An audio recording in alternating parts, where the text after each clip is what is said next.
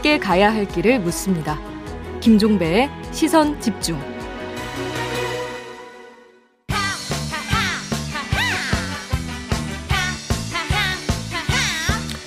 네, 정치 뉴스 보며 웃는 그날을 기대하면서 만든 코너입니다. 정치 하하하 시간인데요.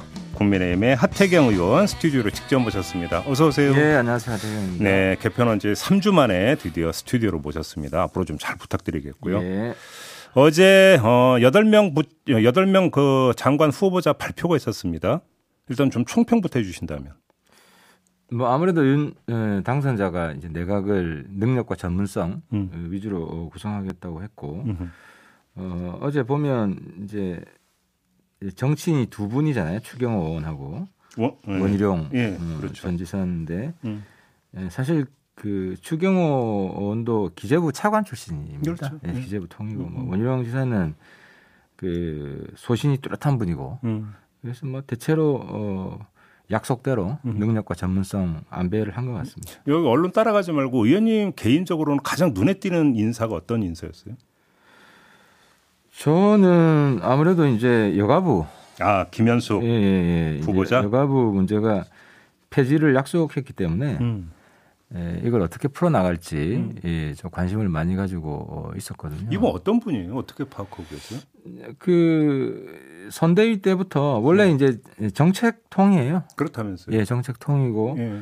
그 당선자 생각을 굉장히 잘 알고 있습니다. 음. 정책 전반을 총괄했고 그래서 여가부 폐지에 대한 당선자 생각도 가장 잘 알고 있는 뭐 음. 그런 분입니다. 근데 언론의 그 평을 보니까 이분이 이제 그 정책 통일인데 주로 이제 분야가 인구 아니면 보건 이쪽이기 때문에 그렇죠. 여가부 폐지 이후에 이제 그 한때 이제 그 보도가 나죠 미래 가족부로 바꾼다 예, 예, 이런 예. 보도가 있었는데 그걸 염두에 두고 지금 여가부 장관으로 지금 그 발표한 거 아니냐 이런 분석이 있던데 어떻게 생각하세요? 그러니까 실제로 이제 김현숙 어, 내정자는 이 제 제가 가칭 인구 가족부라고 하겠습니다. 왜냐하면 미래하면 너무 포괄적이어서 음, 음, 음. 인구하고 가족에 초점이 있거든요. 음, 음, 그래서 이제 당선자 생각은 여가부를 폐지하고 음. 예, 신설 가족부로 인구 가족부를 만들겠다. 예, 그 방향은 확실히 맞는 인구 가족부 거군요. 장관이죠. 그러니까 그렇게 봐야 이번, 되는 이번 거죠. 인구 가족부 장관이에요. 근데 음. 이제 문제는 제가 걱정하는 거는 지금 과제가. 아, 여가부 폐지 장관이 더 먼저거든요. 그렇죠. 그렇죠. 이거 폐지하고 나서 인구 가족부 만드는 근데 거잖아요. 여기서 궁금한 게, 예. 자, 그 김현숙 후보자가 여가부 장관 후보자로 인사청문회를 받잖아요. 예, 예, 그리고 나서 정부 조직 개편이 이루어져서 인구 가족부로 만약에 바뀌면, 예. 근데 만약에 장관으로 다시 한다면 또 청문회 또 받나요? 어떻게 됩니까? 그래서 지금 중요한 것은 저는 민주당이 네. 저는 이랬으면 좋겠어요. 그 어, 대통령자에서 내각이라는 거는 부처라는 거는 대통령의 비전과 공약을 실현할 도구거든요. 음, 그래서 여가부 자기들이 집권하면 여가부 만들면 되잖아요. 아, 그래서 여가부 폐지하는 거를 막지 말아 달라. 어, 근데 어차피 지금 뭐 그 인수위 차원에서 정부 조직 개편 뒤로 미루기로 했으니까 뭐 이미 그건 끝난 얘기죠. 아니 그러니까 그 뒤에도 또 막을 수가 있잖아요. 그렇죠. 물론 그렇죠. 예, 그러니까 이제 지방선거 지나고 음, 음, 음. 지방선거 때까지는 협치를 하겠다는 취지에서 이제 뽑은 건데, 음, 음. 근데 그때 또 여가부 폐지를 막으면은 음. 여가부 자체가 굉장히 혼란스러운 부처로 바뀔 수밖에 없어요. 뭐 그 직원들이 뭐 뒤숭숭해서 일을 할 수 있겠어요? 그래서 저는 이제 기- 김현숙 그 내정자 임무도 예. 어쨌든 여가부는 시한부 장관이다. 예. 딱몇 개월만 일을 하고 음. 폐지 로드맵 발표하고 사퇴를 해야 됩니다. 아, 본인이? 아, 그렇죠. 왜냐하면 없애야 될 부처에 자꾸 인구가족부 장관이 음. 여가부 장관으로 있으면 형식과 내용이 맞지 않지 않습니까? 그렇죠. 그렇죠. 그리고 그 전제가 이제 민주당이 동의를 해줘야 되고 음. 어차피 지금 과반이 넘기 때문에 음. 그래서 여가부 폐지는 한시적인 부처로 음. 어, 빨리 끝나는 게 어, 모두를 위해서 좋다 하는 생각입니다. 원희룡 전 지사가 이제 국토부 장관으로 발탁이 되는데 어떻게 평가를 하세요? 어, 국토부는 뭐 저희 당 입장에서 당선자 입장에서 대안은 이미 정리가 돼 있는 거거든요. 대안? 대안. 그러니까 어, 우리? 우리 정부가 어떻게 할 거다. 음. 아, 정책 방향을 정책 방향은 음, 음. 이미 결정돼 있고 공감대도 형성돼 있는 거예요. 음, 해법은. 음, 음. 그래서 이걸 얼마나 정무적으로 행정적으로 잘 집행할 것인가 문제가 남아 있거든요. 예, 예. 거기에서 이제 추진력 있고 어허. 또 정무적 능력이 있는 사람 음. 이 원- 어, 원인용 전 지사를 뽑은 거기 때문에 예. 저는 뭐 잘된 인사. 원희룡 전 지사 입장에서는 도안이면 뭐겠네요. 예를 들어서 해서 본인이 국토부 장관이 돼서 부동산을 확실히 잡는다. 이러면 진짜로 이제 확실한 발판에 올라서는 거고. 만약에 그거 아니라 또 부동산에서 다른 문제가 발생한다면 상당히 심각해지는 거고. 도 아니면 모 아닙니까? 그 우리 보수 정부의 능력을 인정받는 어떤 음. 리트머스 시험지가 되겠죠. 그렇죠. 니들이 봐. 해도 별 수 없다. 그렇지. 부동산은. 예. 예, 그런 게 있겠죠. 그렇기 때문에 예. 이제 정무적 능력을 좀 중시하는 인사가 좀 필요했던 게 아니냐. 아, 그러니까. 부동산 문제에 대한 정책 대안은 이미 잡혔고 그걸 얼마나 정무적 그러니까 감각을 가지고 제대로 이제 좀 완급을 조절해 가면서 잘 집행하느냐. 시기별로 그러니까. 어떤 정책을 음. 집행할 것인가가 음. 이제 국민 눈높이에 맞고 음흠. 이- 이제 정무적인 능력이기 때문에 네. 그 관료들은 이제 그런 거 상관없이 그냥 예, 여론 살피지도 않고 음. 또 시기에 따라서 예상 못한 변수가 일어날 수 있거든요. 생길 수가 있잖아요. 있죠, 당연히. 이제 거기에 잘 대처하는 게 아무래도 정치인이 잘 대처하기 때문에 그렇죠. 그래서 원전 지수를 뽑은 것 같습니다. 근데 어제 여덟 명의 면면으로서 이제 언론의 상당수는 그 윤석열 당선인과의 개인적 인연 예. 이 부분들을 부각을 시키는데 이건 어떻게 보세요? 저는 아무래도 뭐 대통령제 하에 있기 때문에 네. 내각이 뭐 한 팀처럼 움직이려면 음. 첫 번째 우선순위는 같은 능력이라면 음. 어, 인간적으로 뭐 소통이 잘 되는 사람 뽑아야죠. 그러니까 뭐 사실 이제 어찌 보자면 말 그대로 이제 장관이라는 자리가 비서잖아요, 엄밀하게 영어로 하면. 그렇죠. 대통령의 비서니까 코드가 좀 맞는 사람을 써야 된다. 코드뿐만 아니라 좀 편하게 대화할 수 있고 음. 어 아무튼 사람 성격에 따라서 대화하기가 좀 불편한 분들도 있고 그렇잖아요. 능력이 좋다고 하더라도 네. 사람 사는 사이기 때문에 똑같기 때문에 네.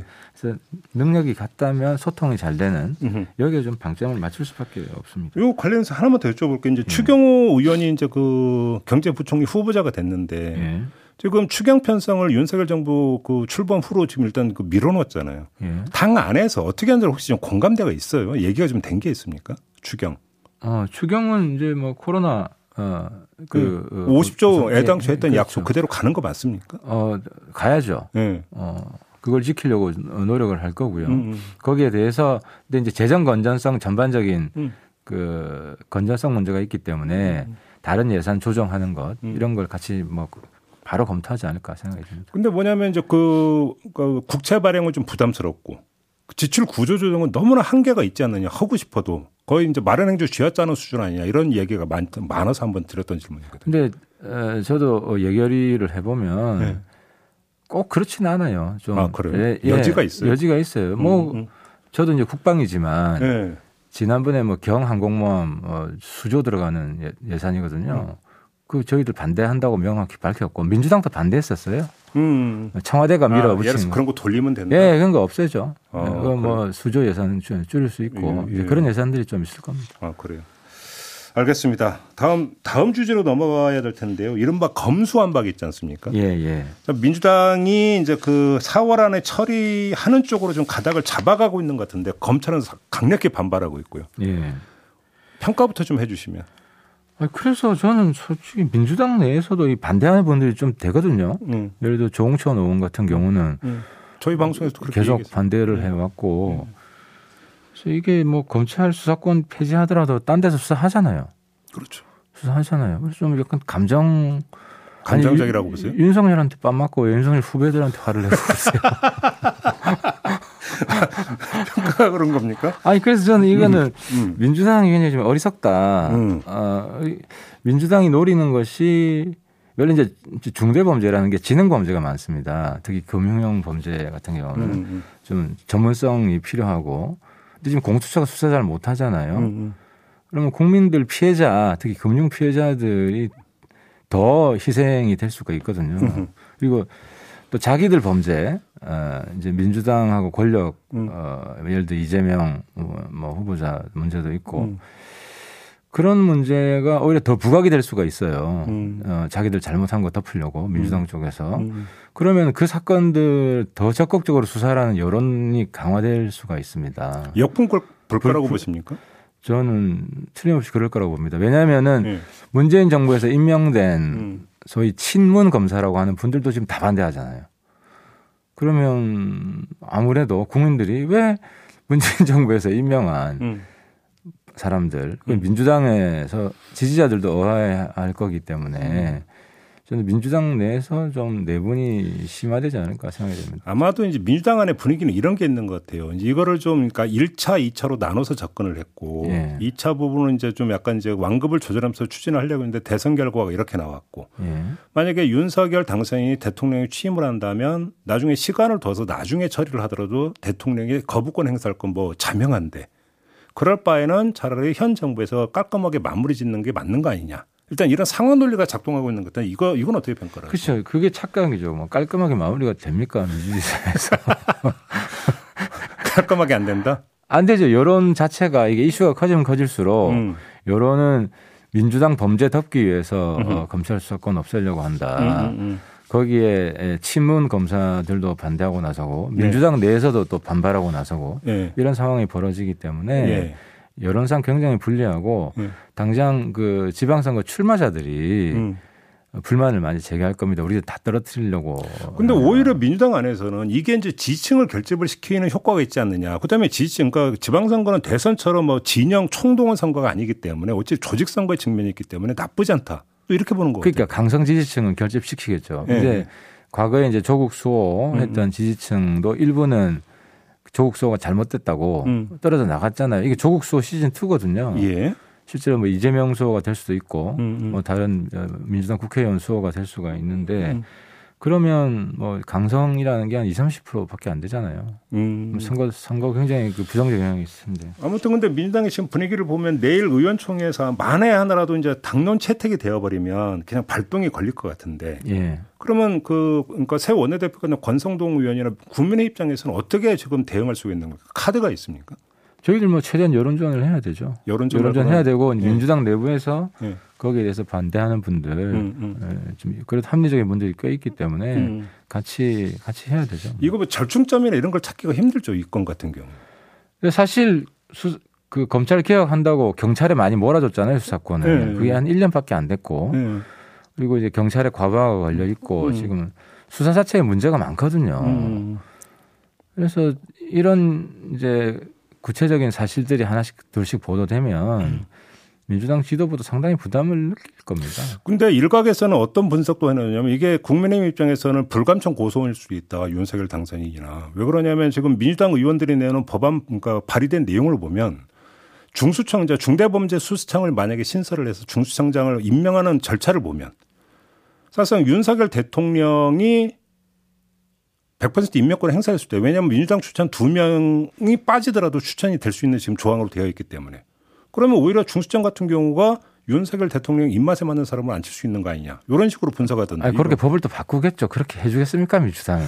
아또 그런다 아, 예, 그 그건 발의된 그, 법을 또 바꾼다 아마 그래서 음. 끊임없이 구설수에 오르고 음흠. 왜냐하면 우리 이제 상권 분립이기 때문에 음. 집행은 대통령 내각이 하는 거잖아요. 그래서 아마 공수처도 그렇습니다. 공수처도 처 우리가 좀 고쳐 쓰겠다는 거거든요. 음. 그래서 공수처에서 수사 잘 할 수도 있고 음. 그리고 중수청이 만들어지면 또 우리가 고쳐 쓸 수도 있어요. 음. 근데 문제는 그 과도 기간 동안 과도기 기간 동안에 예. 수사력이 약화되고 음. 또 국민들 뭐 피해자가 많이 생기는 문제가 틀림없이 발생한다. 그때 빠져나가는 사람들이 있지 않느냐 범죄자 중에 이런 말씀이신 그렇죠. 거죠? 민주당 뭐 범죄자들이 수- 1순위겠지만 그러니까. 그런 속셈들이 다 드러날 수밖에 없습니다. 그나저나 유영아 변호사 있지 않습니까? 예, 예, 혹시 예. 대구시장 후보되는 겁니까? 어, 지금 그 보니까 저- 여론조사나 이런 거 보면 대구 민심을 제가 좀 취재를 해보니까 네. 어 그게 만만치는 않더라고요. 어 그래요? 예, 예. 거기다가 지금 여론조사 아까도 전화드렸는데 거기 이제 박근혜 씨가 지지 선언하기 전에 그러니까 했던 시- 조사들도 꽤 나오던데 예. 더 올라간다고 봐야 되는 거 아닙니까? 뭐 올라갈 수도 있죠. 아 그런데 제가 저 이 방송 처음인데 전직 대통령을 다 씨라고 부르세요? 박근혜 씨, 전두환 씨, 이게 이제 탄핵당한 분이기 때문에 그래서 호칭과 정리가 이제 그렇게 돼 있어서 이명박 대통령 이명박 씨라고 부르세요? 음, 음.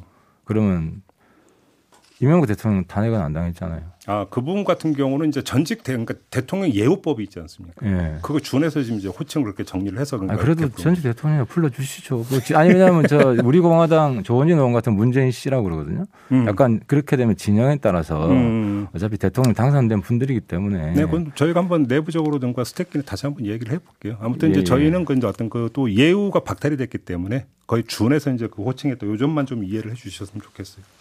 시간이 다 됐네요. 아무튼 예, 예. 유영아 변호사가 만만치가 않다 이 말씀이신 거죠? 정리하면? 예, 그렇죠. 대구 민심도 아주 술렁이는 것 같습니다. 그래서 아, 알겠습니다. 근데 유영아 변호사는 뭐 대구시장 되면 미래를 위한 정치를 할 겁니다. 그렇게 보시는 예, 거예요. 예. 예. 마무리할게요. 고맙습니다. 예, 감사합니다. 네, 국민의힘의 하태경 의원과 함께했습니다. 날카롭게 묻고 객관적으로 묻고 한 번 더 묻습니다. 김종배의 시선 집중.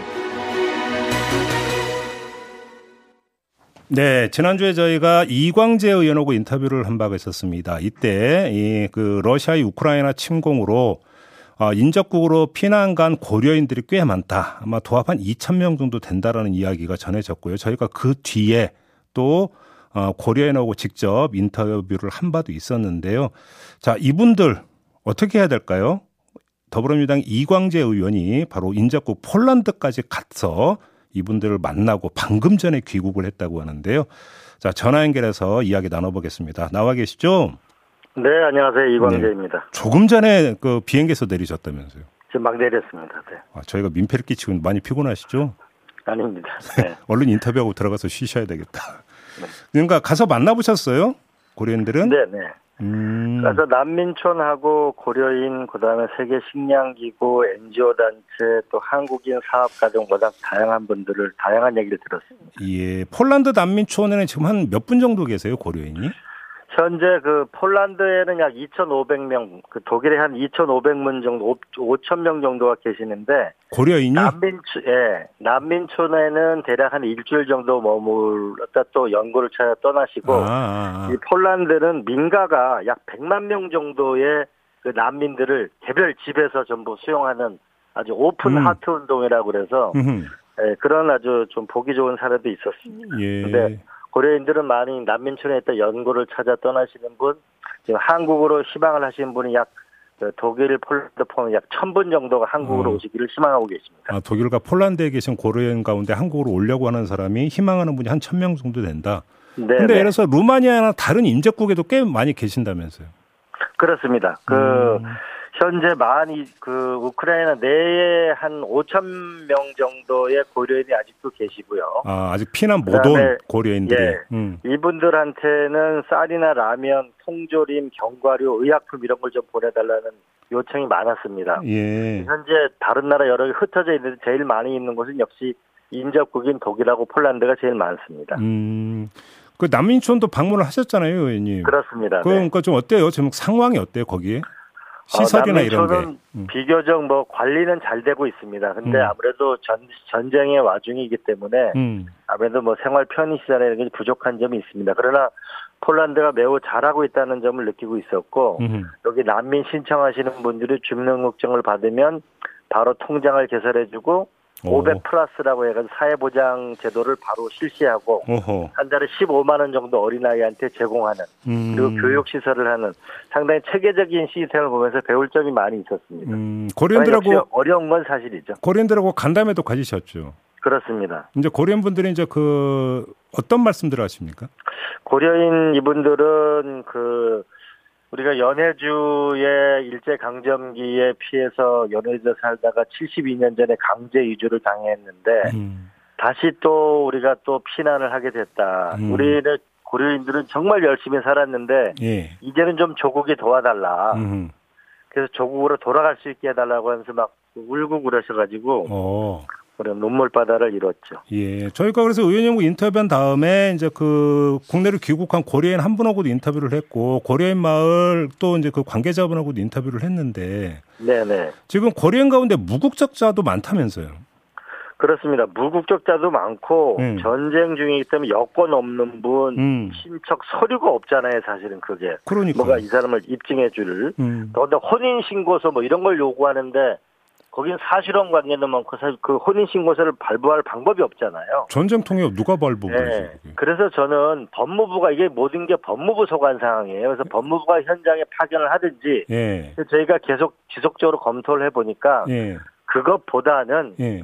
차라리 천여 분 정도를 한국으로 아예 비행기를 태워 모시고 와서 음흠. 광주에 가면 이 고려인 마을이 있거든요. 예. 거기서 일일이 좀 한 분 한 분 전부 서류를 만드는 게 맞지. 음. 전쟁에 피난 나오신 분들한테 이 서류 가져오라 저 서류 가져 불가능한 얘기입니다. 이거는. 그러니까요. 예. 의원님께서 그 군용기 띄워야 된다는 말씀하셨잖아요. 예, 저는 그 가기 전에 군용기나 전세 비행기를 해서 모시고 와야 된다. 이 고려인들의 우리 아픈 역사인데 예. 현지에 가서 보고 더 절실히 느꼈습니다. 이거는 워낙 사연, 이 사연들이 복잡하고 다양하고 해서 서류를 만들 방법이 없습니다. 음. 그리고 하루하루가 이제 생계도 어렵고 비행기 표를 못 구해가지고 비행기 표 값을 NGO들이 도네이션을 받아가지고 이걸 지원한다는 건 너무 비참하잖아요. 음. 우리의 국력에 비해서. 네.